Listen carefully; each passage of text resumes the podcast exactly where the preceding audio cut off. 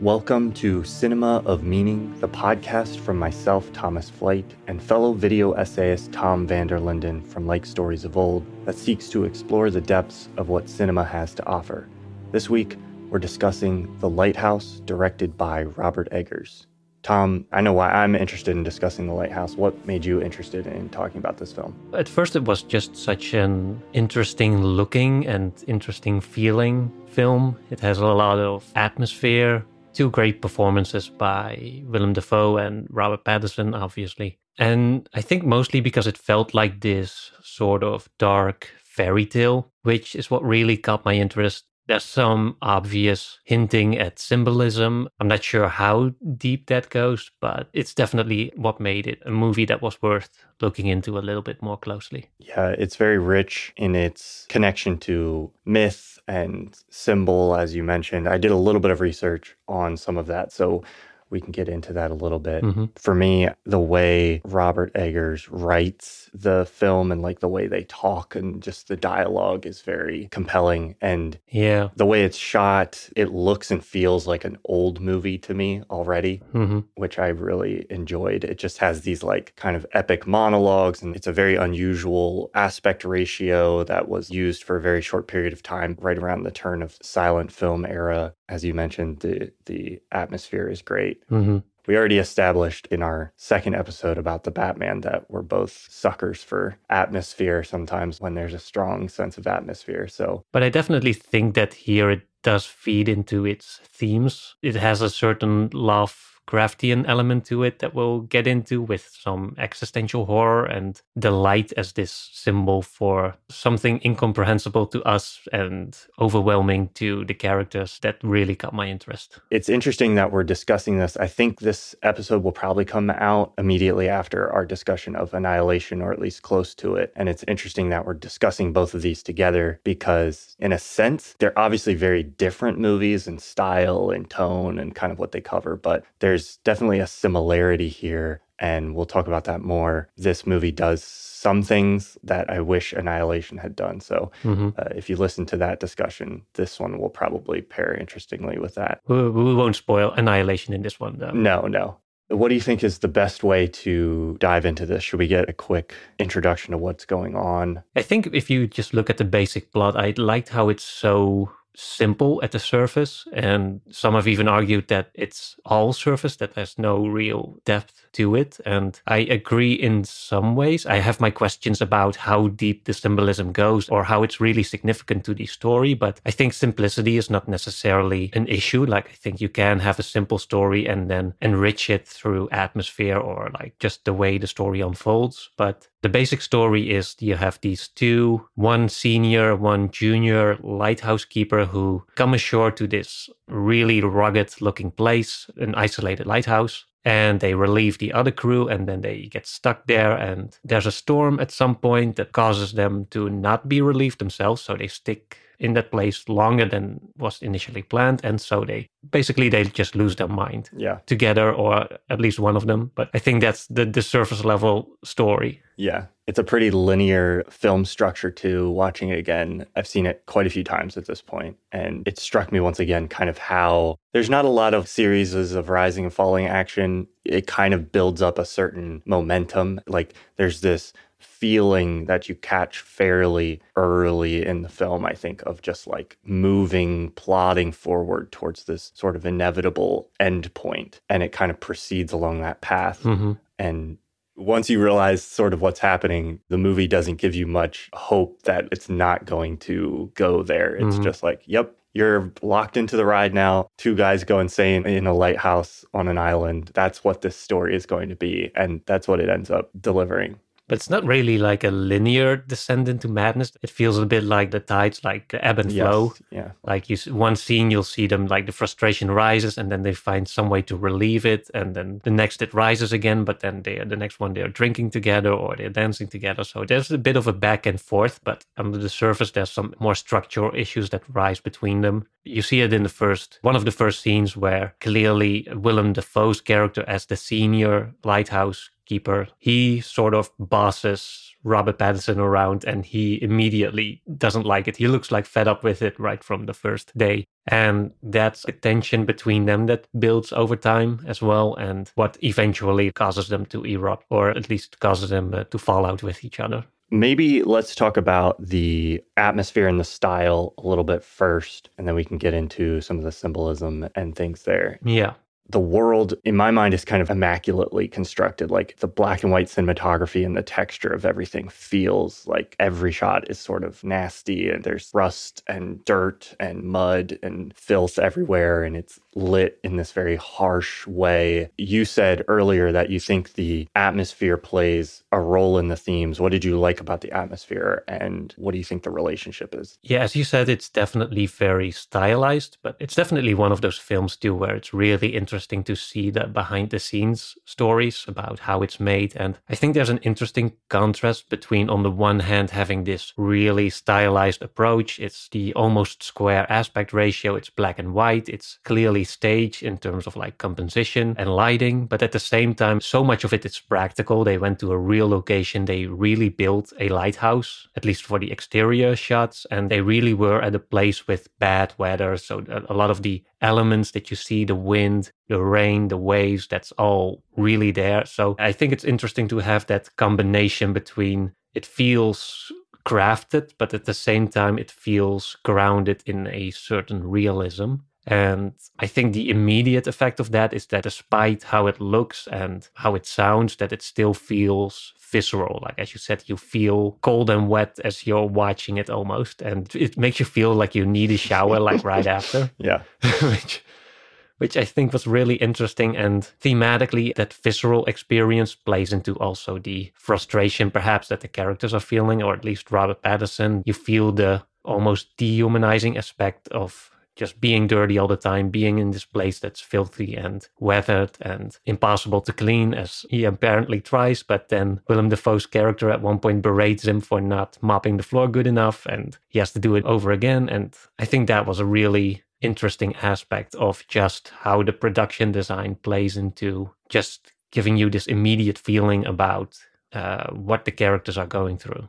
The sound design plays a very big role for me too, where there's this like fog horn that's kind of like endlessly blaring. Oh, yeah. And he often uses like waves or rain or the rumbling of this machine that powers the foghorn as kind of these transitional moments or like propels us through the story very much by the sound. As an experiment, I was working on a video about this film closer to when it came out. And just for fun, while I was editing the video, I strung together like all of the moments where the foghorn is blaring. It was like two or three minutes long, just pure foghorn. And it's it's there just relentlessly throughout the entire film. Yeah. It's so monotonous and oppressive. You really feel like you're kind of trapped there with them, like hearing this blaring in your ears the entire time. I think it's the first thing you hear too when the movie starts, right? Yeah. I think it does a really good job of immersing you kind of inside the madness they're experiencing or inside the world that that they're a part of. Yeah, another thing I read too is that apparently they shot on this very old film stock that's basically not being used anymore. But it's very difficult to expose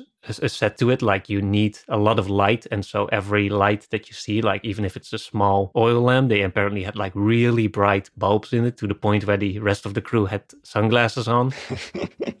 But I, I, I read it and I felt like, oh yeah, you can at times read it into the actors' faces, like they're kind of straining into the light, and that's one of those things too, I, where I think the production design maybe accidentally even plays into the performances a little bit by creating this extra bit of discomfort for them to just even be there. Yeah, those some of those scenes over the dinner table where they're both lit by this single light source, the shadows are so harsh. Like Willem Dafoe and just the way he's lit at certain times when he's speaking takes on a very mythic kind of quality in this film, which just plays into this feeling you alluded to earlier of it being like this dark kind of fairy tale or or, or myth or something like mm-hmm. that, which I think maybe is something that we can get into here. We can continue talking about how the production design plays mm-hmm. a role in things as we get deeper into it. But we kind of explained the plot literally is about two guys at a lighthouse and they're they're going insane. But there's than that. There's also this sort of metaphysical element to the story. There's legends about seagulls containing the souls of sailors. There's superstition. Thomas, the older character played by Willem Dafoe, is keeping the light and he's sort of keeping Ephraim from having access to the light. And Ephraim kind of desires access to this light. Ephraim's haunted by something that at first we don't really know what it is. He's hearing a siren call and seeing visions of logs and bodies and things like that. And these things kind of compound as we go deeper into the story. This is a question I want to ask you, and maybe this will lead to discussing those other elements. What do you think this movie is about?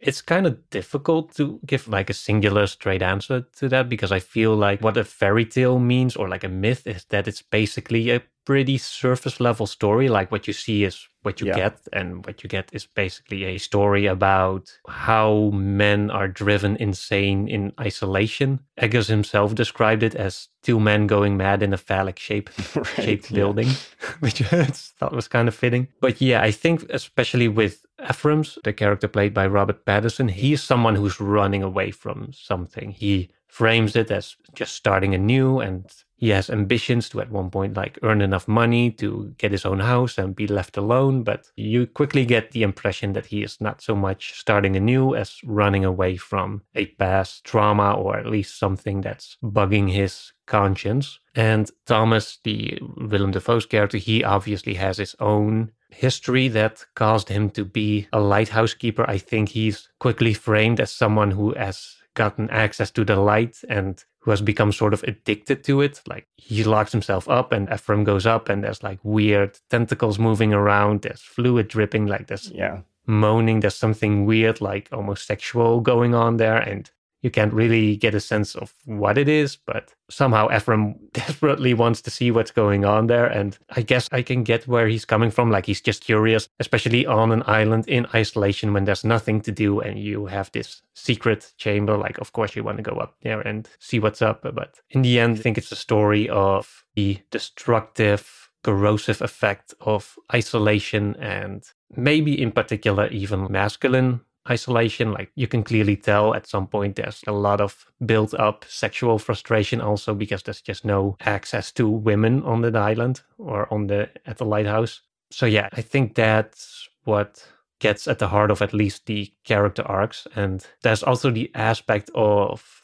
ambition, especially from Robert Pattinson's point of view. Like he wants more than perhaps he deserves, or he wants just more generally which causes him to be angry with Willem Dafoe about not getting access to the light. And then when once he does, he essentially gets punished for it by the universe. But it's a difficult film to pin down as having a particular message i think it's i think it's more uh, in that it's more descriptive than it is really trying to convey a specific arc or message or warning or whatever but yeah what did you think? I agree with everything you mentioned. I think the interesting thing about a film like this and listening to eggers talk about it like he's very influenced by freud and jung. Mm-hmm. and I think there's very much a sense in which if you like look on the internet or if you talk to people, you could talk to like four different people and get four very different interpretations of this film. Like I've seen people who are like, it's about repressed homosexuality. There are people mm-hmm. who are like, it's about capitalism. You know, there are people who are like, it's about purgatory. It's about religion. You can get all these different readings on it. And a lot of them sound valid. Like a lot of them mm-hmm. fit into the mold. And I think that's because the film is dealing with a myth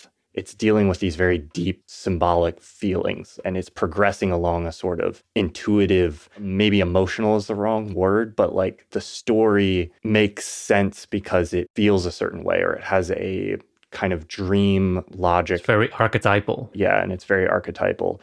And so that kind of gives you this landscape that you can then read onto that, what you see in it as the viewer. And I don't think it's a movie that's trying to be a puzzle that can be solved or like, here's this one solution or this one interpretation. But there is some of the symbolism there is pretty explicit in the sense of like Eggers is clearly treating the lighthouse as kind of this like phallic symbol. Mm-hmm. You also have Thomas, Willem Dafoe's character, is clearly alluding to the Greek god Poseidon, who is half man, half fish. So there's these weird moments where, like, we kind of see Thomas as this, like, gnarly fish character. and it's like when you talked about when he's up in the lighthouse and we see tentacles, are the tentacles him? Is mm-hmm. he doing something with them? Is that a part of the light? We don't really know. There's also a very striking moment where they show Thomas with light beaming out of his eyes oh, yeah. into Ephraim. It's a recreation of a painting I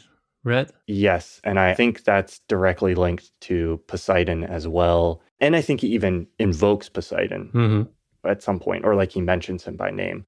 But like Poseidon as a figure, obviously connected to the sea, he's very vengeful, he's greedy and like hoarding things for himself, mm-hmm. which all aligns with Thomas's character. He's like keeping the light to himself and he's like demanding a lot of work of Ephraim and mm-hmm. sort of gaslighting him a little bit.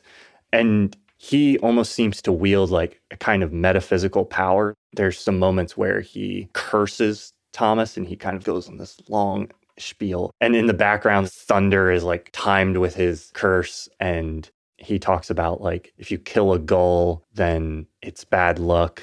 And he says, like, you killed a gull and it changes the wind. And we see in the movie that that literally happens. Yeah. There's a moment where like Ephraim beats this gull to death. And then like the camera pans over, pans up to the top of the lighthouse and like the weather vane changes. Yeah, I was going to say you mentioned the superstition, but in the world of this film, the superstition is real. Like it has direct effects to the environment, like how you behave and how you sort of express virtues or like fail to live up to them. Like your moral choices seem to have direct consequences to the environment that surrounds you. And I think that plays into like a more psychological interpretation that I've seen or that's at some point alluded to, where Thomas says to Ephraim that it's all a figment of his imagination, that he used to be like working in timber back in Canada. And so he says that oh, you're probably still wandering in the cold somewhere there and imagining this whole weird situation and the lighthouse and Thomas himself even like he argues that he himself is a figment of the imagination of the other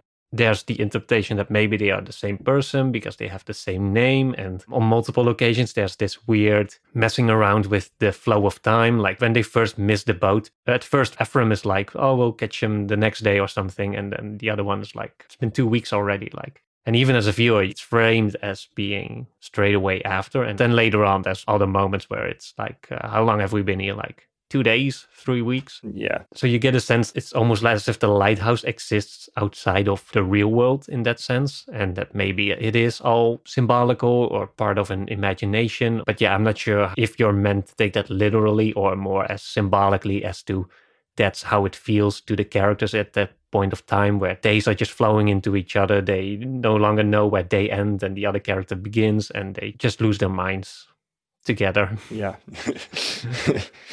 they're both going crazy. Maybe they're both figments of yeah. each other's imagination, or maybe they're stuck in some kind of literal purgatory. It's hard to really say. Yeah you know, the idea of them being kind of the same person is pretty interesting. In the script, they're referred to as young and old, I think. And then we do find out we've been calling Robert Pattinson's character Ephraim because that's the name he goes by, Ephraim Winslow. Mm-hmm. But he reveals at one point that his real name is Thomas. Yeah. And so they find out that they're both named Thomas and their characters sort of seem to bleed together in a certain sense where they've both, um, Ephraim is running away from a death there's a man that he wanted to have killed, it seems like, but didn't. He just allowed to die at his previous job. So he's like grappling with guilt from that. And with Thomas, the older lighthouse keeper, his previous partner second lighthouse keeper died. And the reality of everything can kind of be called into question, but there's a moment where Ephraim pulls up their crab pot and there's a head inside that pot. And he makes the connection and goes, Oh, you killed the previous lighthouse keeper, like drove him insane and then killed him, which is actually what Ephraim ends up doing to Thomas. So, like, there's this persona style intertangling of the characters. Maybe also like a violent circle of life situation where the young version comes into that world, having to do the work, being jealous of the one who's hoarding the light until he eventually gets fed up and kills the light owner and becomes that person himself until someone else comes along and the same cycle repeats. Two other things I'll mention here that are I think interesting symbolically. Mm-hmm. So I already talked about Thomas as being Poseidon. The other element of that is Ephraim as Prometheus, who was a figure who, in Greek mythology, he tries to steal the light of the gods. And then once he does, he is kind of banished by one of the gods, Zeus or somebody, to punishment, which is being eternally having his liver eaten by an eagle which is kind of the image that we get at the end of Ephraim laying in the rocks and the seagulls are kind of eating at him. So you have these two like figures, one who is a god of the sea and one who is a lesser god trying to steal the light of the greater gods. And that is all kind of playing out in this film, which I think is very interesting. Yeah, in that sense, it's interesting that the theory that they are either two separate characters or one and the same, it kind of doesn't matter or like it blends together because even they are either the same or it's suggested that one will become the other until someone else comes along who then will become that other again. And it, yeah, that's. Uh... There's also an interesting tidbit that I noticed this time around that I hadn't noticed before, which is that I mentioned the head in the crab pot and the previous Lighthouse second. When he pulls up that head, it's missing an eye. And there's the whole element of the reason it's bad luck to kill a gull, according to Thomas, is that they contain the souls of sailors or they contain the souls of people. And the gull that is haunting Ephraim is a gull with only one eye. He's missing an eye. So there's a connection there between the soul of the previous lighthouse second and this gull which then Thomas or Ephraim, who's also Thomas, ends up killing. And then by the end, when Ephraim's laying dying on the rocks, he's missing an eye. So that kind of plays into that yeah. kind of circular idea as well of like one is becoming the other, perhaps in some kind of pattern. Yeah. Which makes what the movie is doing with sexuality really interesting, where like some people read it as a commentary on like homosexuality or repressed homosexuality, where they're struggling with sexual attraction to each other, but are unwilling to acknowledge that or afraid of that or something like that. And I think you could read that into the film. There definitely seems to be some of those undertones. But then also, if you think about them as being like different versions of each other or becoming each other, I think the sexual themes in the film become much more about like self identity and sexuality and like yeah. grappling with that which would also be something that presumably you would deal with if you were in extended isolation or going insane or something like that. I think that interpretation is interesting, but especially because I had like a wholly different view. Like I thought it was interesting that it was a specifically straight sexual frustration in the sense that they had these pent up sexual feelings, but nowhere to put them. Like for me, it didn't feel like they were attracted to each other and that there was some kind of wall or like shame between them, but more like they specifically wanted it to express it somewhere else, but they only had each other. So, in that sense, to me, it felt like a really heterosexual right. frustration, yeah. so to say, of just having that energy within you and then having it nowhere to go. And then you start seeing that's probably how the, the mermaid legends began at some point. you have that, and then you have Thomas talking about the lighthouse as his wife, and there's this weird interplay between them where like Ephraim is saying, I'm not your wife. I'm I'm not just gonna do all the housework. And like you said, there's a mermaid and at the end, there's a moment where like Thomas kind of becomes Poseidon and and Ephraim is beating him up, and then he turns into the mermaid and then back into himself. And like he turns into the guy that he had killed or allowed to die at his previous job. So it all gets mixed up. Like we said, there's a lot of symbols and ideas there. But I find this movie fascinating. I love it. I enjoy watching it. I think Eggers is smart enough with his symbolism that he's not just throwing a bunch of stuff out there. But I guess the question still remains like, does it gel into anything meaningful? Or do you think it's just kind of a lot of ideas that that don't necessarily like go anywhere? I think it does come together. But I think the, the one thing that we haven't yet addressed is the meaning of the light itself, which becomes the pivotal aspect of the climax. And towards the end, Thomas and Thomas again at that point, uh, or he, he's revealed his true name. They get into a struggle, and Robert Pattinson's character wins, and he finally goes up to the lighthouse and stares into the light. And that's one of my favorite shots in like a long time. And that's where, for me, also the most interesting comparison with Annihilation is because they both have these moments yes. where characters stare into something that's supposed to be incomprehensible to us, that's supposed to be a little bit out of this world or alien or horrifying or appealing, maybe even in some way. Like, I, I like how in The Lighthouse it's not specifically shown as being a terrible experience. You can't really tell if he's in complete like agony or in like total euphoria. I think it's supposed to mean like that's the light of the gods that's like staring into the sun that's too bright for yeah. humans to comprehend. And then I guess that plays into the Willem Dafoe being Poseidon, that if he's more godlike, then he knows what to do with the light in a better way than the mere mortal Robert Pattinson would. And so for him, it's more like destructive in that sense. I like how we only see, like, especially compared to Annihilation, we see only the reaction shot. We don't see into the light, even though I do like that over just to come back to the um, production design a little bit that along the way there's a there's these small moments of existential weirdness there's a moment where quite early on where he's cleaning the toilet or like the sewer bucket or something like it's the water cistern where they store uh, ah, the okay. drinking water and he pours like chlorine or something that would like clean theoretically like it doesn't look very clean to me but because it looked like it smelled like really bad so i thought maybe it was some sort of sewage uh, system yeah. but yeah anyways he stares into it and he sees this oily layer and it kind of shapes uh, weirdly and yeah. as the music comes enters into the scene and it's played as this like there's something weird going on but at the same time it's all like a practical effect it's not like cgi'd or which i think was my major issue, like my minor complaint about Annihilation, that it relied too much on CGI and like the spectacle of look at what we created, look how weird this looks. And I feel the lighthouse was much more restrained yeah, in yeah. what they showed was practical and then what they couldn't show that we just see the reaction. So yeah, coming back to the moment at the light itself with Robert Pattinson, he finally stares into it. And I just love how that particular moment was created like the light it becomes brighter slowly to the point where his face becomes all distorted and the same goes with the sound he's like yelling his lungs out but the sound is muffled and it sounds like intentionally bad like technically really bad like it's been blown out of a speaker like way too loudly and then recorded somewhere else again and i just love the way that moment invokes what it must be like to experience something that your whole being just cannot comprehend or like even like phantom or can even take in as a reality in front of you. It's just too much and it does go like in a bit of a comedic moment afterwards as yeah. he just falls out of frame and then just stumbles down the entire stairs of the lighthouse. Yeah.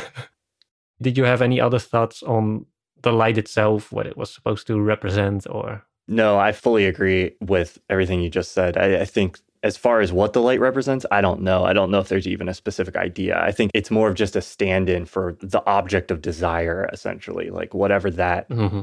is that kind of draws you towards it. But then, like, in its pure form, it's too much. It's the symbol of that thing that you like aspire towards and towards, but then you get it and like having it destroys you in, in some mm-hmm. way. So I don't know if you can really maybe it's an alien. I don't know. I don't know, but it's it's something we can't understand and the characters can't really understand or grapple with, which I like. And to your point about comparing it to Annihilation, I think that if people have listened to that episode, that was one of my complaints was like I wanted the film formally to feel like it was descending into this place. And I feel like that's something this movie mm-hmm. does that Annihilation doesn't, where it's like in that moment specifically, like the light is like blowing out the speakers, it's blowing out the camera. It's as if the film itself can't comprehend what is being seen. And then even before that, as the characters are sort of going insane, the film is going a little bit insane with the characters. Like the film yeah. is stuck inside that subjectivity and that insanity. And so I think we feel it a little bit more. Yeah, I remember you saying in the Annihilation episode that as the viewer, you it's always easy to follow what's right. going on, like uh, as a scene to scene progression. Like you're kind of observing Annihilation from the outside, whereas in the lighthouse, it feels like you are there with them. And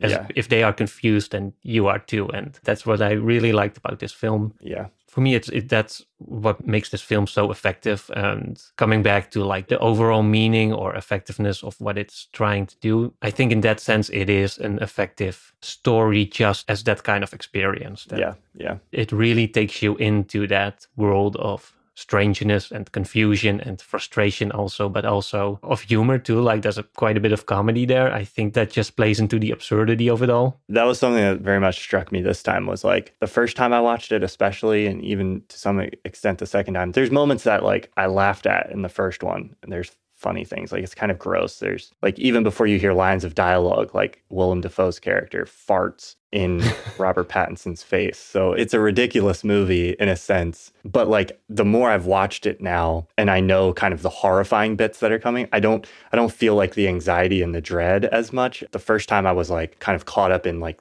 oh they're going insane and you know it's kind of anxiety inducing and i have that less now but like it's still funny the more i've watched it the more the funny parts just kind of amplify and there's a sense in which like it's a comedy on a larger like there was something i don't remember exactly what it was but there was something i laughed at this time around pretty close to the end where i'm like i'm not even sure if it was supposed to be funny explicitly like it's part of a pretty horrifying segment but just the absurdity of it in itself is just hilarious it reminded me a little bit of one of Werner Herzog's first film. I think his very first feature film, Signs of Life. I'm Not sure if you've seen that one. Seen it's that one. from 1968. It's about German soldiers in the Second World War who are stationed on an island in Greece somewhere. The vibe is kind of similar to The Lighthouse in the sense that the whole story just revolves around them being bored because Right. it's like this place for wounded soldiers where they go. So they are just there recovering and they have nothing to do. So they spend their time like hypnotizing chickens. And it also has the main character going insane at the end and going on this rampage that eventually kills no one and changes nothing to the island. It pretty much explicitly states that. so yeah, comparing those two films really for me amplified the interesting relation between boredom, how it leads into a kind of morbid curiosity and just a willingness to do whatever it is to occupy your mind and then how that can slowly turn into a more corrupt Yeah. like more serious version of insanity and especially when it's combined with isolation and when there's no one to sort of reel you back into like reality Yeah. And lots of alcohol and, Yeah, yeah. and drinking actual kerosene Yeah. and things like that. That was the secret that Thomas mentioned, right? Because he mentioned at one point the dangers of boredom in between the water and the wind, I think it was, uh, Right. for sailors. Yeah. And the, the only resolution was just drinking and being weird together. Yeah. you kind of talked about it at the beginning of it, just being like a story about isolation and, and Mhm. insanity. And you can read all these other things into it. And I think a lot of that is there and open to interpretation or whatever and is very interesting. But it is also just like kind of a funny comedic depiction of just boredom and like the things that come with it. Like the the sequence where they first really start drinking and they're just kind of dancing and like going crazy is to me like such a vivid depiction of like I don't know if I've ever kind of done that exactly, but like I feel like I have memories of as a kid. You get so cabin fevered, like in some kind of scenario where you're bored and you just have this impulse to kind of just like babble until Yeah, it yeah. turns into some kind of nonsense. It's like an itch or something. Yeah. Right. And then that exhausts you. Yeah. You know, and it smash cuts to they're just standing there kind of in each other's arms, like, uh, uh. I don't know. I feel I feel like if somebody hasn't been there in their life, they haven't faced the true depths of boredom and isolation. Yeah. And the absurd lengths that people will go through just to occupy their minds with something. Yeah. Do you remember what's the most bored you've ever been? I can't think of a specific example, but there have definitely been some like really long car rides, probably like when I was a kid before cell phones. Uh, we had family that lived like six hours away. And so sometimes we would be on these like long, long car rides, and you have nothing but books to read, hmm and you're stuck in the car, and you just kind of are going insane as a kid by like Yeah. the, the fifth hour. As a kid, everything feels longer too. Yeah, yeah. Yeah, I remember too, like long car rides, and I used to get car sick as a child, and like I had to stare outside of the window, and the only thing that worked for me was putting in music. But then that was the Yeah. time of having like an MP3 player Right, right. that could fit like 20 songs, and that's all the music you'll have for the next 20 hours or so. Like when we are really going on uh, like longer vacations. Yeah. That kind of boredom, I mean, I'm sure kids still feel that way. I think that kind of boredom for adults now is pretty rare. It's like you Mhm. you have to end up stuck somewhere without your phone and like unless you intentionally kind of create that environment for yourself.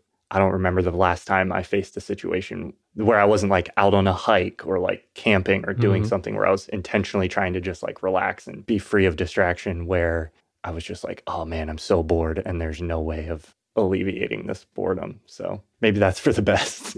It's interesting to think about how smartphones have changed the experience of boredom in that sense because I do have moments where I'm like bored and I'm just checking the same apps over and over and scrolling through stuff that I've already read. And it's kind of like when you think about it, and I've done that sometimes, and like in hindsight, it feels like this manic moment where you're suddenly you're right. not like fully consciously looking at the screen, you're just occupying your mind with something. And it still feels like boredom in a way, but it's more a proactive kind of boredom that maybe takes away that initial itch to find something to do, but then you just replace that with doing something mindless or something. Yeah. I've definitely had those moments where you pick up the phone, unlock it, and just kind of swipe through your apps and then realize there's nothing I actually want to look at or need to look at. And you already did that whole thing two minutes ago.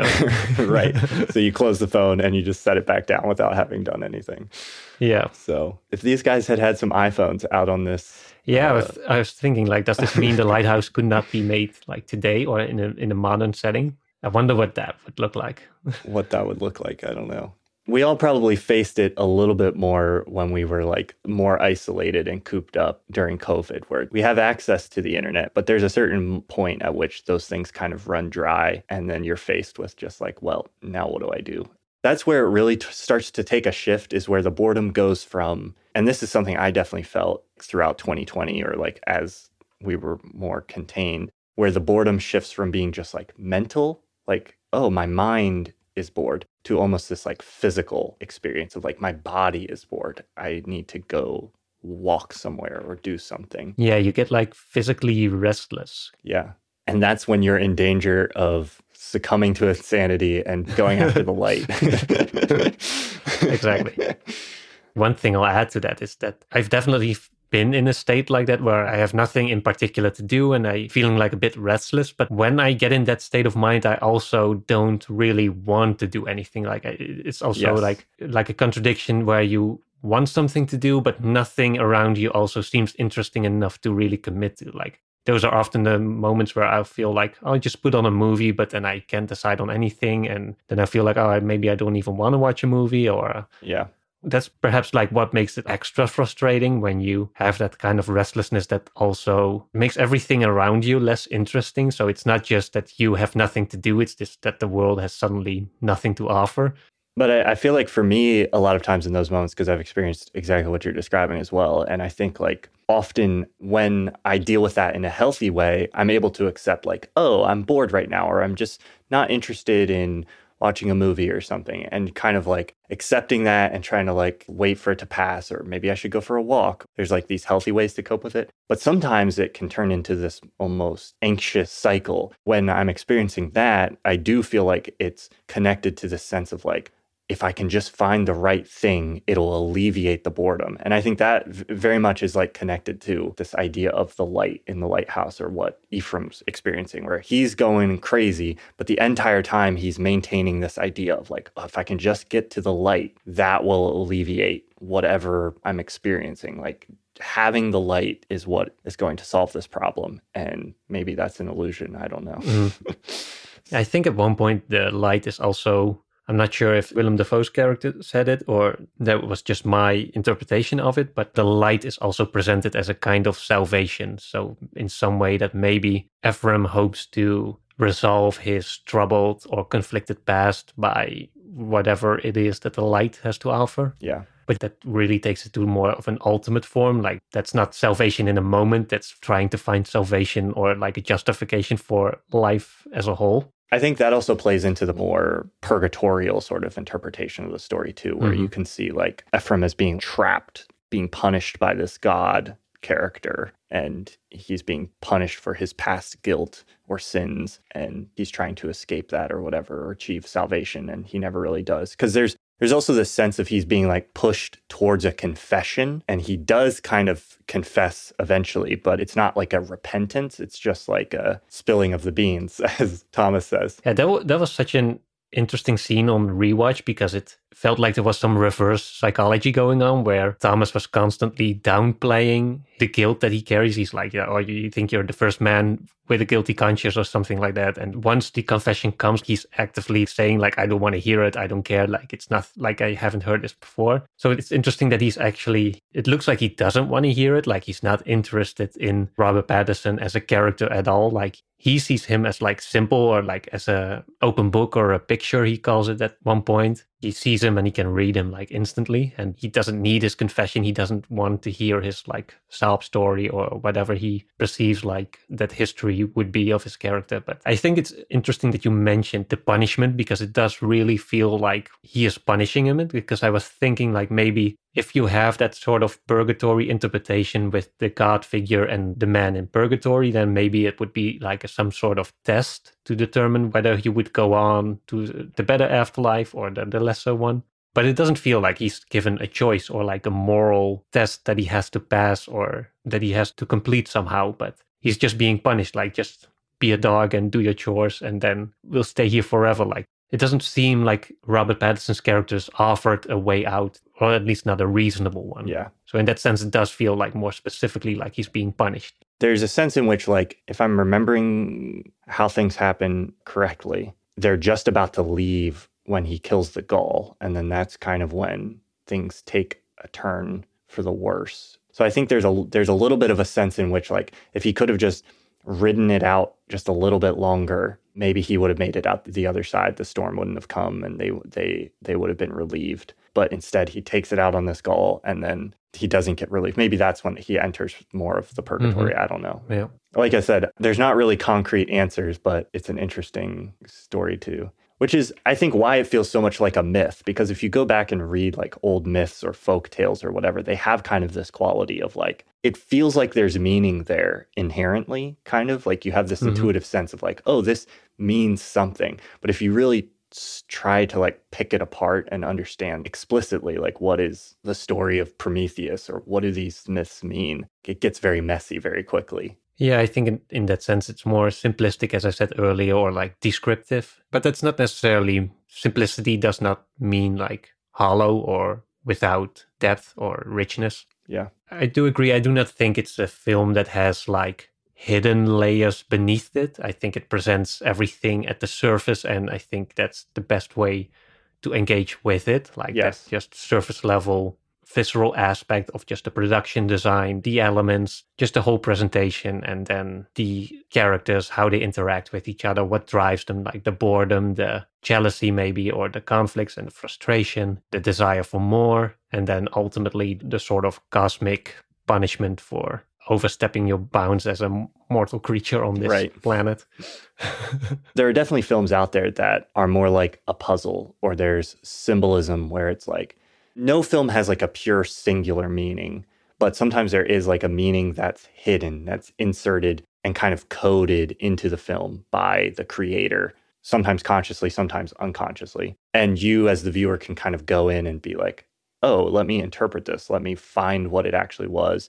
And and most people who interpret it and find all the clues will kind of get to like a somewhat similar place. Like there are some films that are like that. Mm-hmm. But I also think there's a lot of good films like this one where what's underneath what's more interesting about it is has much more to do with like what is your interpretation like what do you see about yourself in it it almost becomes a rorschach blotter where it's like you know when you look at this what do you see and then what does that say about you or our society or robert eggers unconscious mind or, you know, whatever. Yeah. Any other closing thoughts, final thoughts? Yeah, as I said, I like the film for what kind of experience it offers on this immediate visceral sense. Like it has a lot of texture to it. I like the sound design. I like the look of it. I like the performances. I think it's a funny film. I like the sort of dark humor that it has. I do like, in the end, how it brings together the absurdity of isolation and the absurdity that comes out of boredom and being alone or being isolated together and just the results of frustration that builds up and it has like a multitude of tonal aspects to it that I think it ends up mashing quite well, even though it doesn't lead to like a singular analytical interpretation at the end. I just love it as a just an experiential story. I agree. There's people who have made parody videos on YouTube and stuff of like, what if Wes Anderson made a horror film or something? And I was watching it this time. I was like, if we got like a really good horror film from Wes Anderson, I think it would probably look something more like this. His would probably be a little bit more campy, but I don't know. This movie is pretty campy and it has this kind of just like very intentional, almost at times like cartoonish. I think that's the beauty of it is he's staging almost these cartoonish elements but in a very real way. Like there's an incredible dedication to like making sure the costumes look real and the environment looks real and like you said building everything practically and like all of that stuff. But there's always a clear sense of like this is a story this is a movie. Like we're even going to zoom in on the close up mm-hmm. and have thunder clapping in the background for like the monologue. Like it's unapologetically just like here's the story here's a movie that I'm showing you. Yeah. It doesn't try to like trick you into thinking like you're in a realist sort of scenario, but it still is very engaging. You get caught up in that anyway. So this was one of those movies where the first time I watched it in the theaters, I was sold at the opening. I think it does such a great job of setting up its conflict and setting. Like it's there's darkness and you hear the foghorn and then there's fog and out of the center of the fog comes the ship and then there's the second shot is mm-hmm. waves lapping against the ship and then you have a shot of the two guys and then you have the shot of the lighthouse emerging out of that and it's just like the first four shots in the first like minute or 30 seconds or whatever just sets up this world so well and i was like when i saw that i was like i don't know where this movie is going but whatever yeah. ride it's about to take me on i'm interested in taking it mm, yeah so i love that kind of just like confidence and assurity and like here's what we're giving you and just like setting that up so clearly and strongly at the beginning. Are you looking forward to The Northman, Robert Eggers' next film? Yeah, definitely. I also liked The Witch, the one he did before The Lighthouse. I've seen it been described as, or at least I've seen The Lighthouse being described as the masculine version of The Witch, which was more about the feminine in that sense. Yeah. But yeah, The Northman, the trailer surprised me a little bit in the sense that it felt a bit more conventional compared to The Lighthouse. But I feel like The Lighthouse was so specific. It doesn't feel like that's the only vision that the director has. Like, it didn't feel to me like that's how he wants to make all of his movies. It just right. felt to me like that's how he wanted to tell this specific story. But yeah, it does look like it will have a weird Willem Dafoe again, along with uh, many other yes. cast members. so, uh, yeah, I'm, I'm really looking forward yeah. to it if you listen to behind the scenes stuff with Robert Eggers, like you said, he's much more interested in like fully entering into the style that best embodies the story he's trying to tell rather than like having a specific stylistic vision that he's carrying from film to film, mm-hmm. which I think is a fascinating way to approach things. In closing, there's two things I want to acknowledge, which is the fact that we're both named Tom and Thomas, and we're talking about a movie where yeah. the, both of those are the characters. And I think when you mentioned The Witch just now, I realized that I think The Witch is the only movie that we've ever seen together in person because we watched that, at least part of it, in Orlando. Oh, that's right. I think you had seen it before, but it was the first time I had seen it. So officially, that's the only movie we've watched together. we've watched other ones too at the, at the festival itself. Oh, yes, that's true. Yeah, yeah, I forgot about that. You forgot about uh, Chimera? Yes, maybe one day we'll do it. we'll set up some kind of like our hundredth episode or something. We'll do an, an episode about Chimera. For those who don't know, Chimera was this really low budget science fiction horror story that we watched at this film festival. Yeah, it was. It wasn't great. But no, no, not great at all. A for effort. yeah, exactly. Thanks everybody for listening. If you enjoyed this episode, please be sure to check out our creator owned streaming service Nebula, where you can listen to all these episodes a week early and you can hear them without ads or sponsors. The best way to get access to Nebula is with the Curiosity Stream bundle, which comes with a free Nebula subscription. To learn more about that, you can go to curiositystream.com slash cinema of meaning or click the link in the show notes, and we'll talk to you again next time.